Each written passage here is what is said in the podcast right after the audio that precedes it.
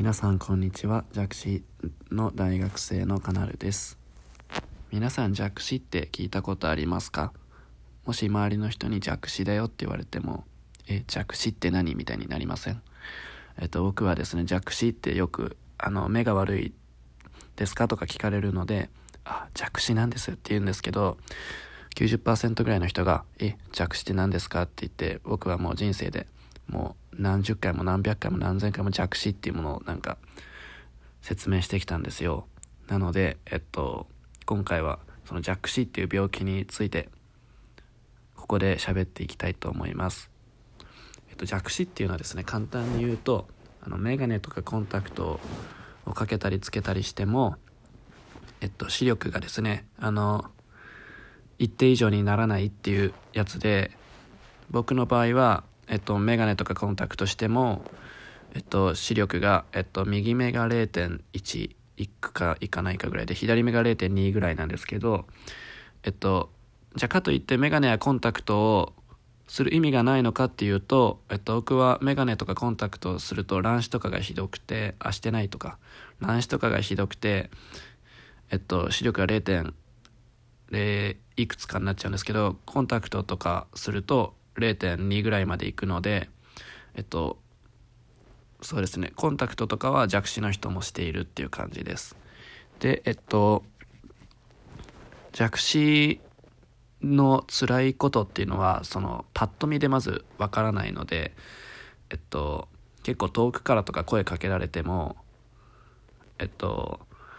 僕が弱視だっていうことを知らないとみんな結構声かけてくれたりするんですけどその人の顔の判別ができなかったりとかあと黒板の字とか学校で見えないですね。うーんあとそうですね。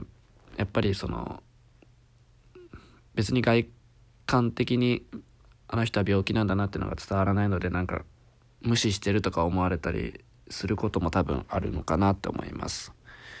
あと車の免許が取れないので僕は一生運転できないのでその辺も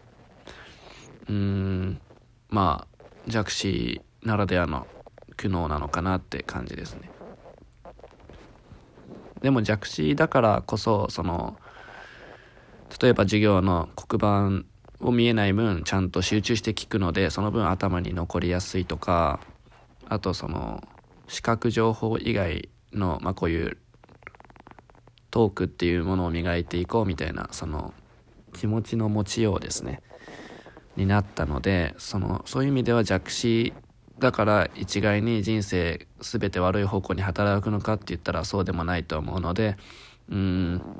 ま弱視っていうものに限らずマイノリティの人は、うん、考え方次第で強みにもなると思うので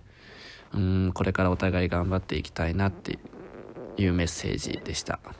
えー、初めての、えー、このラジオトークなのでちょっと聞きづらいうん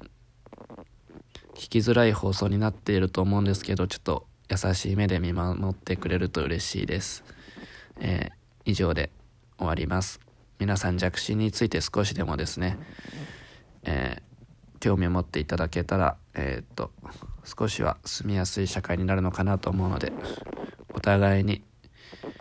興味を持って生きていくって大切かなと思います。